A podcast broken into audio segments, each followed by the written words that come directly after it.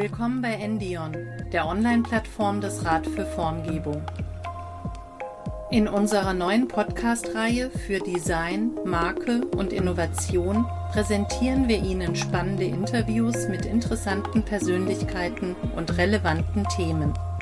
Aktuell, informativ und am Puls der Branche. Hören Sie jetzt Wirtschaftsjournalist Stefan Wolf, bekannt vom Frankfurter Börsenparkett, im Gespräch mit Christian Busse von der Melita Group zum Thema Innovation und Marken im Wandel.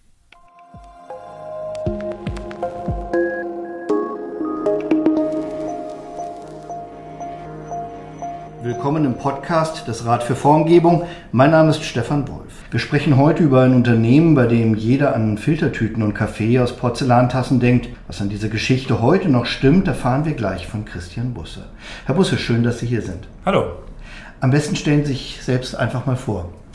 Ja, ich bin Designer und äh, bin beim Milita im Innovationsteam, wo wir gruppenweite Innovationsinitiativen äh, durchführen und habe verschiedene Stationen vom Studium in Süddeutschland über äh, Designagenturen in äh, München und ähm, großen deutschen Konzernen hinter mir und ja, wie gesagt, bin jetzt äh, in Ostwestfalen bei Melita. In einer Umfrage über das Image von Melita habe ich die Antwort gelesen, den trinkt meine Oma zu Hause nach dem Mittagessen.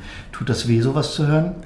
Ich finde das super, weil es zeigt, wie Sie es auch eingangs erwähnt haben, dass jeder einen Bezug zum Militär hat. Und das ist großartig, weil jeder Erinnerung und Erfahrung mit Militär hat, auf dem wir aufbauen können. Kaffee ist Kaffee, Kaffeefilter sind Kaffeefilter. Wie innovativ und wandlungsfähig ist denn so ein Unternehmen wie Milita überhaupt? Ja. Die Menschen lieben Kaffee.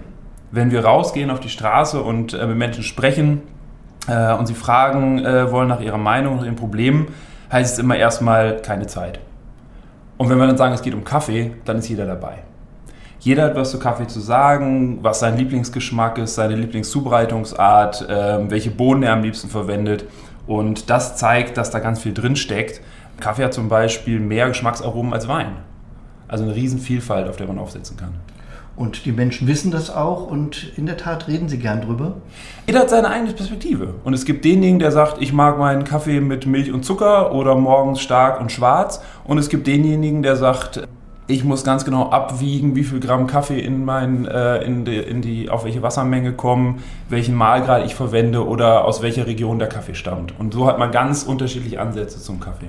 Das klingt eher nach einer Wissenschaft als nach Genuss. Kann es werden. Für manche ist es das, genau wie für einen Weinsommelier auch ähm, eine Wissenschaft werden kann. Aber natürlich geht es immer darum, auch den Menschen zu helfen, das einfach zu erleben und vielleicht ein bisschen mehr äh, rauszubekommen aus dem Kaffee, äh, als sie es gewohnt sind. Und das ist ein toller Ansatz für Innovation. Mhm. Hat denn da Melita eher auf Druck von außen reagiert oder kamen die Ideen, die Impulse von innen heraus? Ja. Dazu muss man sagen, die äh, Innovation liegt in unserer DNA. Wir sind ein Startup, das gerade gestern vor 111 Jahren von einer Frau gegründet wurde. Ähm, und dementsprechend zieht sich das durch unsere ganze Geschichte, auch mit anderen Marken, die wir äh, in der Zwischenzeit ins Leben gerufen haben, wo wir immer wieder innovativ waren. Das heißt also im Endeffekt äh, Stillstand keine Option, auch nicht in 111 Jahren? Richtig. Ähm, natürlich gibt es einen ständigen Wandel aufgrund neuer Technologien, aufgrund von äh, Konsumentenbedürfnissen und ändernden Markttrends. Und das führt auch dazu, dass wir immer wieder gucken müssen, was ist die richtige Organisationsstruktur für uns. Und äh, jetzt sind wir gerade in der Phase, wo wir sagen, es macht Sinn, ein gruppenweites Innovationsteam zu haben, das auch über, die, äh, über den Tellerrand oder den Tassenrand unserer aktuellen Geschäftsfelder hinausschaut und schaut, welche Entwicklungen gibt es da, wo gibt es Chancen für uns, wo gibt es Risiken, auf die wir reagieren müssen. Wie muss ich mir so ein Innovationsteam vorstellen? Mhm. Grundsätzlich äh, sind wir ein äh, kleines Team in der Zentrale in Minden, wo wir einen ganz nahen Bezug zur Unternehmensleitung haben und zur Unternehmensstrategie. Und dann haben wir noch unser Team in Berlin, wo wir tatsächlich Experten haben aus allen Bereichen, sei es Design, Marketing, Produktentwicklung und so weiter, um halt wirklich selber Innovationen ins Leben zu rufen und zu entwickeln. Und was genau haben Sie da gemacht? Wo haben Sie angesetzt? Ja, eine unserer ersten äh, Innovationen, die wir entwickelt haben, war viel unser Cold Brew und äh, Wake Up, ein Espresso-Shot. Und da war es wirklich so, dass wir Stück für Stück iterativ vorgegangen sind, geguckt haben, wo sind Chancen für ein, ähm, für ein neues Produkt, wo gibt es ein Bedürfnis von Konsumenten und ja, was können wir da äh, dazu machen. Aber es ist ja auch nicht unbedingt ein Markt, der völlig leergefegt ist, mhm. sondern da gibt es ja viele Mitbewerber. Genau. In welche Marktlücke sind Sie da reingestochen? Genau. Was haben Sie da überlegt? Ja, ähm, da gibt es zwei Punkte. Das eine ist, dass es eine Abkehr von gesüßten Limonaden gibt, weil die Leute weniger Zucker zu sich nehmen wollen, weniger Industriezucker und gleichzeitig äh, ein Interesse an neuen Geschmäckern, neuen äh, Produktvarianten oder, oder Geschmacksvarianten und was zu der Zeit auch aufkam, war der Trend zu Superfoods, also äh, besondere Zutaten, die besondere Eigenschaften haben. Und das haben wir miteinander kombiniert und dadurch einerseits einen natürlichen Wachmacher entwickelt, der auf der anderen Seite geschmacklich, aber halt auch anspricht und nicht ähm, mit der deutschen Assoziation kalter Kaffee äh, die Leute eher abschrecken würde.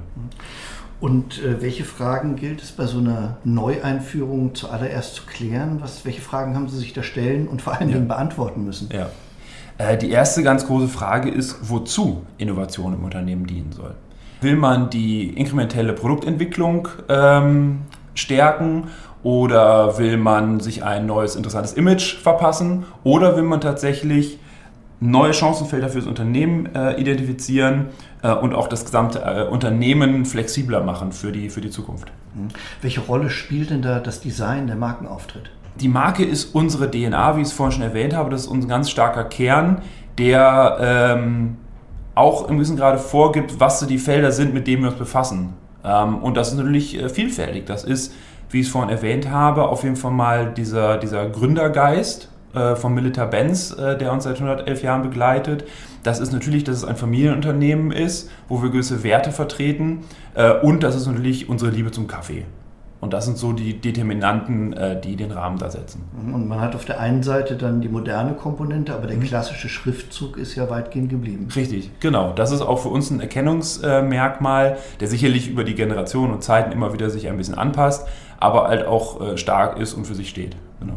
War das denn leicht, sich an diese Innovationen heranzuwagen? Wie sind Sie da vorgegangen? Dazu gibt es ja ein ganzes Set an, an Methoden. Ähm, aus dem Design Thinking äh, erstmal zu verstehen, wo ist ein Kundenproblem und wie kann ich mich äh, dem nähern. Ähm, äh, bis hin zu, dass ich überlege, was ist eine Lösung für dieses Problem. Dann die Lean-Methodik, die uns zeigt, dass ich schrittweise vorgebe und durch, durch Experimente und Prototypen versuche zu gucken, ist das, was ich mir überlegt habe, wirklich ein, ein Mehrwert für den Konsumenten. Und dann schlussendlich agile äh, Arbeitsweisen wie Scrum oder Kanban, äh, wo ich ein gesamtes Team-Setup habe, wo Leute aus verschiedenen Disziplinen, Designer, Marketeers, äh, Ingenieure und so weiter, von Anfang an zusammenarbeiten, um eine ganzheitliche Lösung zu entwickeln und nicht auf einem Auge blind zu sein, weil man nur in eine Richtung rennt oder nur in einen Teil denkt.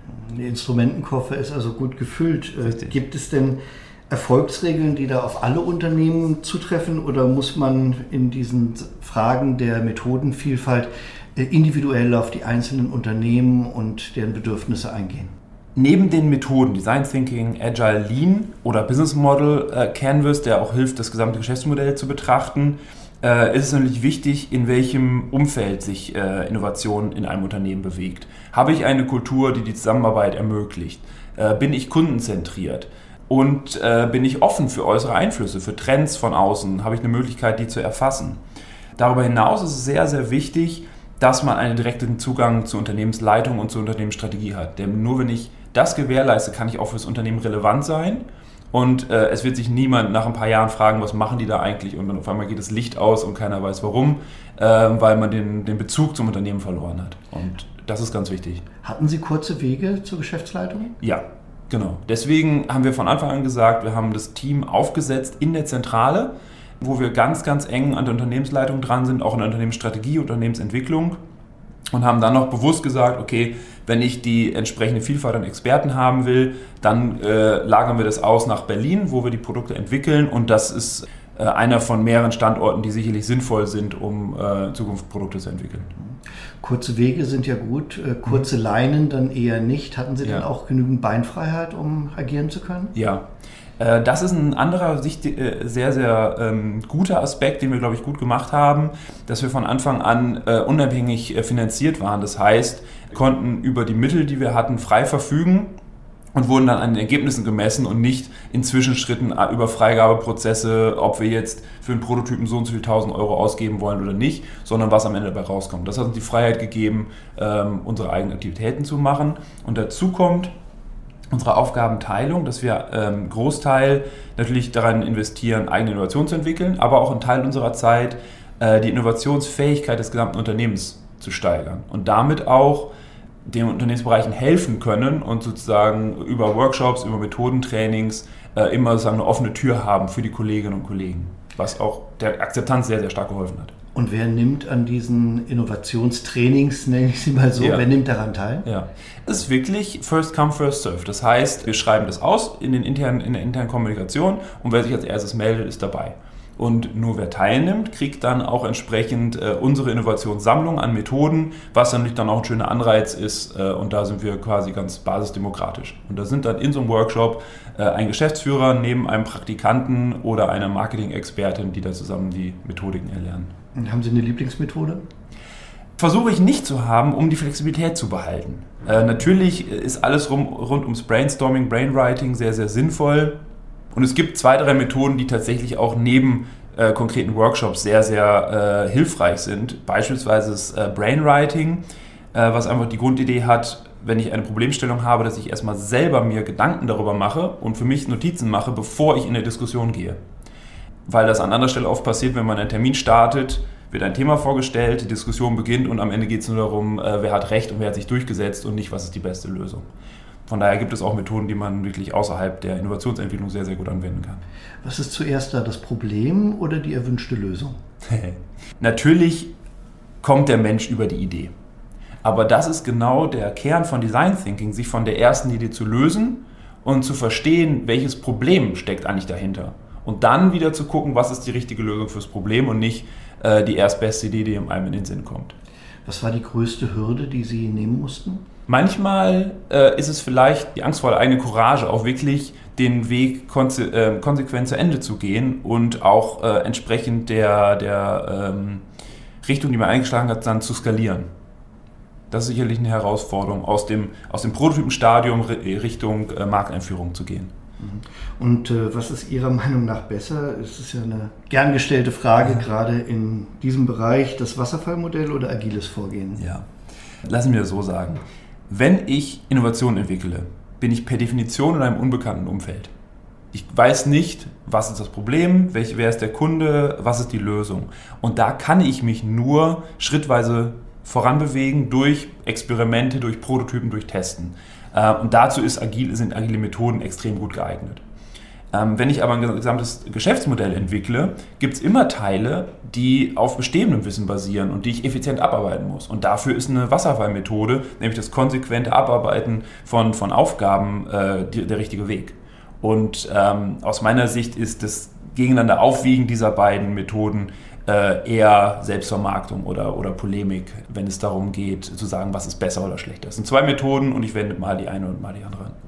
Jetzt haben Sie schon gesagt, äh, es wird an einer Innovation gearbeitet, es werden Prototypen entwickelt. Am Ende entscheidet natürlich der Verbraucher. Mhm. Wann wird der denn in diesen Prozess eingebunden? Der Verbraucher entscheidet am Anfang.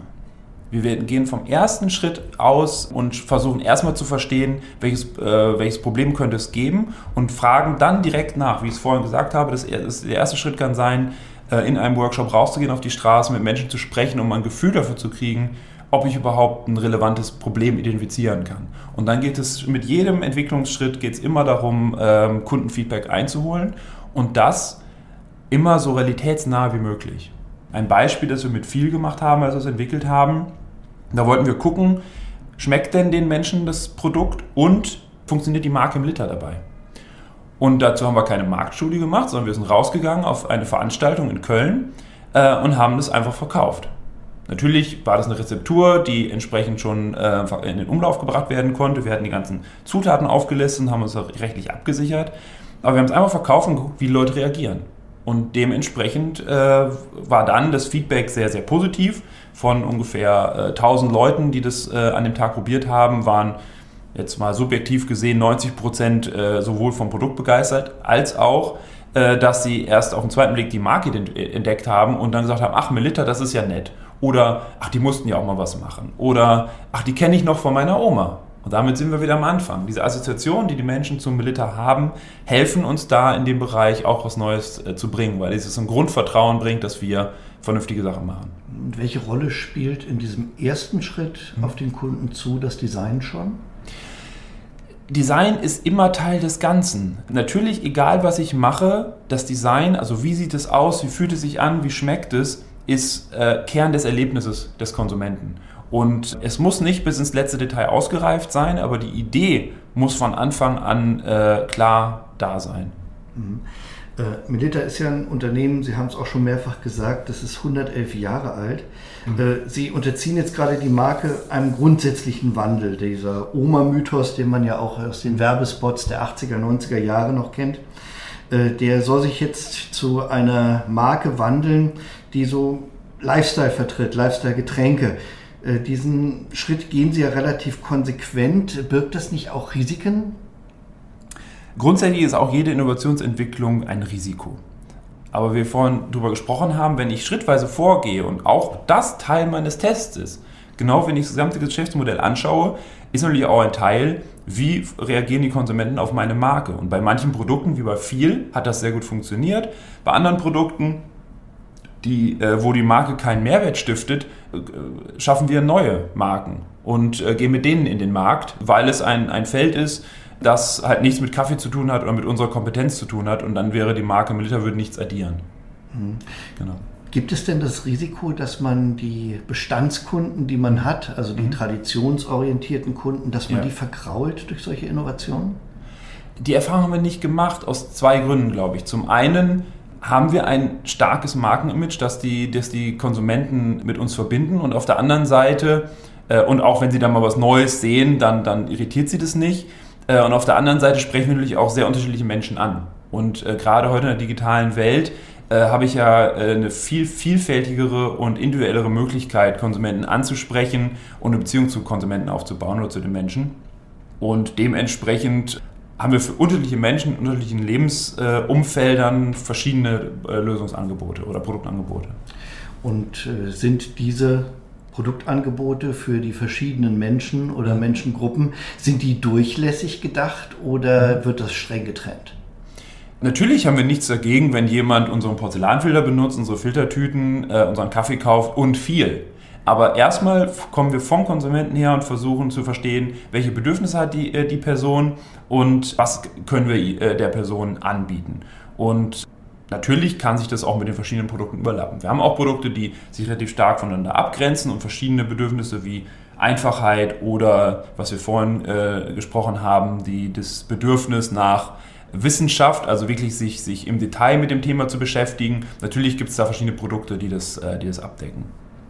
Und Sehen Sie eine Gefahr oder waren Sie in diesem Prozess jemals in Gefahr, dass das Markenimage von Melita, was man über 111 Jahre aufgebaut hat, mhm. dass das kippen könnte? Nein, Nein, weil wir immer vom, vom kleinen, den, den kleinen Schritt zuerst machen und direkt früh gucken, wie ist die Resonanz auf das. Und wenn wir dann merken, nein, das ist ein Produkt, das die Leute nicht mit Milita verbinden, gibt es entweder zwei Möglichkeiten, entweder das Produkt ist nicht gut, dann machen wir es nicht, oder es passt nicht zur Marke Milita und dann nehmen wir eine andere Marke. Mit äh, Feel und Wake Up sind Sie mhm. ja in die Welt der Kaltgetränke vorgestoßen. Ja. Was für Innovationen haben Sie denn noch im Köcher oder wollen Sie erstmal ja. den Weg konsequent weitergehen? Ja, ähm, also ein ganz großes Feld für uns ist natürlich, sind unsere Wurzeln des, des Pulvercafés. Äh, und da gibt es einige Themen, die, die noch sehr, sehr spannend sind. Wir haben auf der World of Coffee etwas vorgestellt, was so ein bisschen zeigt, wo die Reise hingehen kann. Und äh, da ist noch äh, ja, viel, viel spannendes Potenzial. Können Sie uns verraten, was Sie im Moment im Köcher haben noch?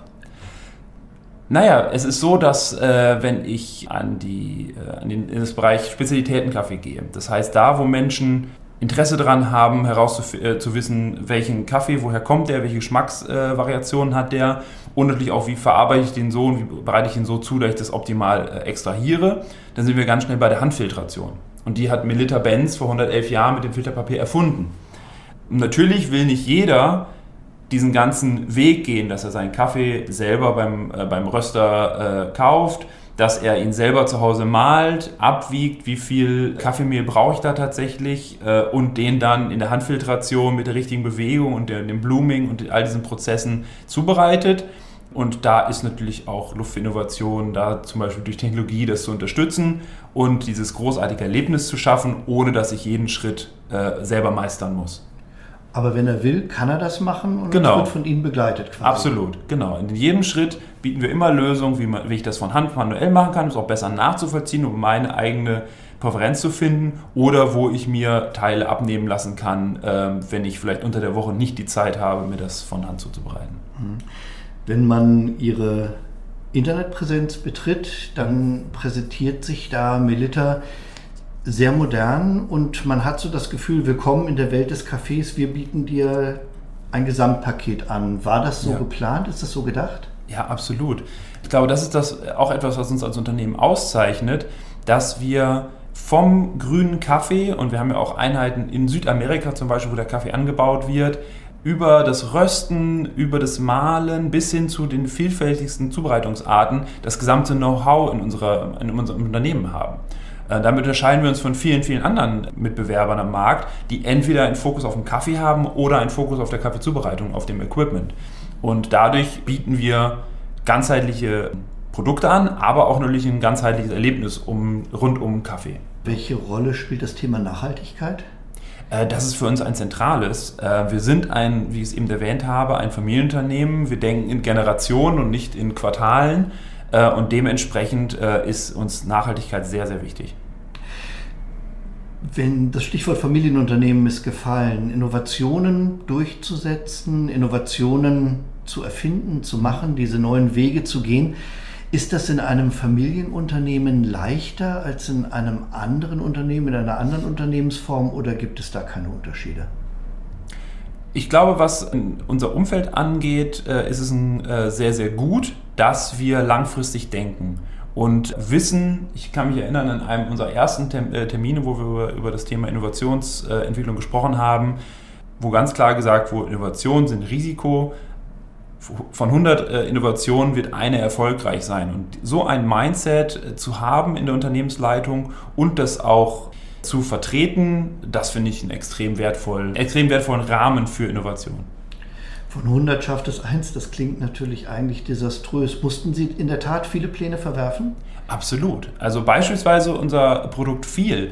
Ähm, wir sind nicht eines Morgens aufgewacht und haben gesagt, wir machen jetzt mal ein Code Brew, sondern wir haben basierend auf den Bedürfnissen, ich denke, ungefähr zehn verschiedene Ansätze gehabt, die wir ausgearbeitet haben. Davor kommen im, Brainstorming kommen, kommen, genau die 100 Ideen und zehn verschiedene Ansätze, die wir verfolgt haben. Und da waren manche dabei, die waren interessant, aber haben äh, vielleicht nicht zur Marke gepasst.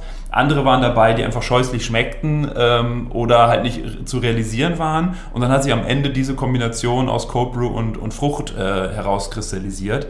Ähm, und genauso war es im Design. Wir haben reihenweise verschiedene Layouts gemacht, Flaschenformen, äh, Etiketten und so weiter. Und immer kommt am Ende nur eins weiter. Spricht denn der Verbraucher beim Design auch mit?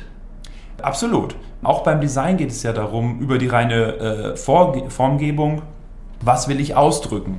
Und versteht der Konsument, was ich damit ausdrücken will? Und damit muss ich natürlich auch äh, immer wieder involvieren und gucken, äh, wird das, was ich über das Design vermitteln will, an Qualität, an, an Lifestyle, an Ästhetik, wird das verstanden. Wird das denn überall gleichermaßen verstanden oder sind Sie in Städten, werden Sie da attraktiver wahrgenommen als ja. auf dem platten Land oder wie muss ich mir das vorstellen?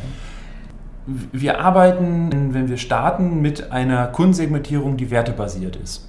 Und das führt dazu, dass ich überlege, wer ist offen für Neues? Wer hat interessante Technologien? Oder wer hat ein großes Sicherheitsbedürfnis? Und natürlich genau wie bei demografischen äh, Werten verteilt sich das unterschiedlich in den verschiedenen Regionen in einem Land oder auch weltweit. Aber grundsätzlich habe ich ein gemeinsames Mindset. Und ob ich jemanden habe, der 50 ist und Technologie begeistert oder jemand äh, und auf dem flachen Land lebt oder 16 und in der Stadt, das ist egal, wenn er Interesse an dem Produkt hat. Wir müssen noch über Digitalisierung reden. Das mhm. ist ja in aller Munde. Man spricht von der Industrie 4.0, an ja. der Vernetzung der Gesellschaft, an der Vernetzung der Welt. Ja. Wie, welche Rolle spielt das mit Blick auf äh, eine Markenetablierung mhm. beziehungsweise auf Innovation?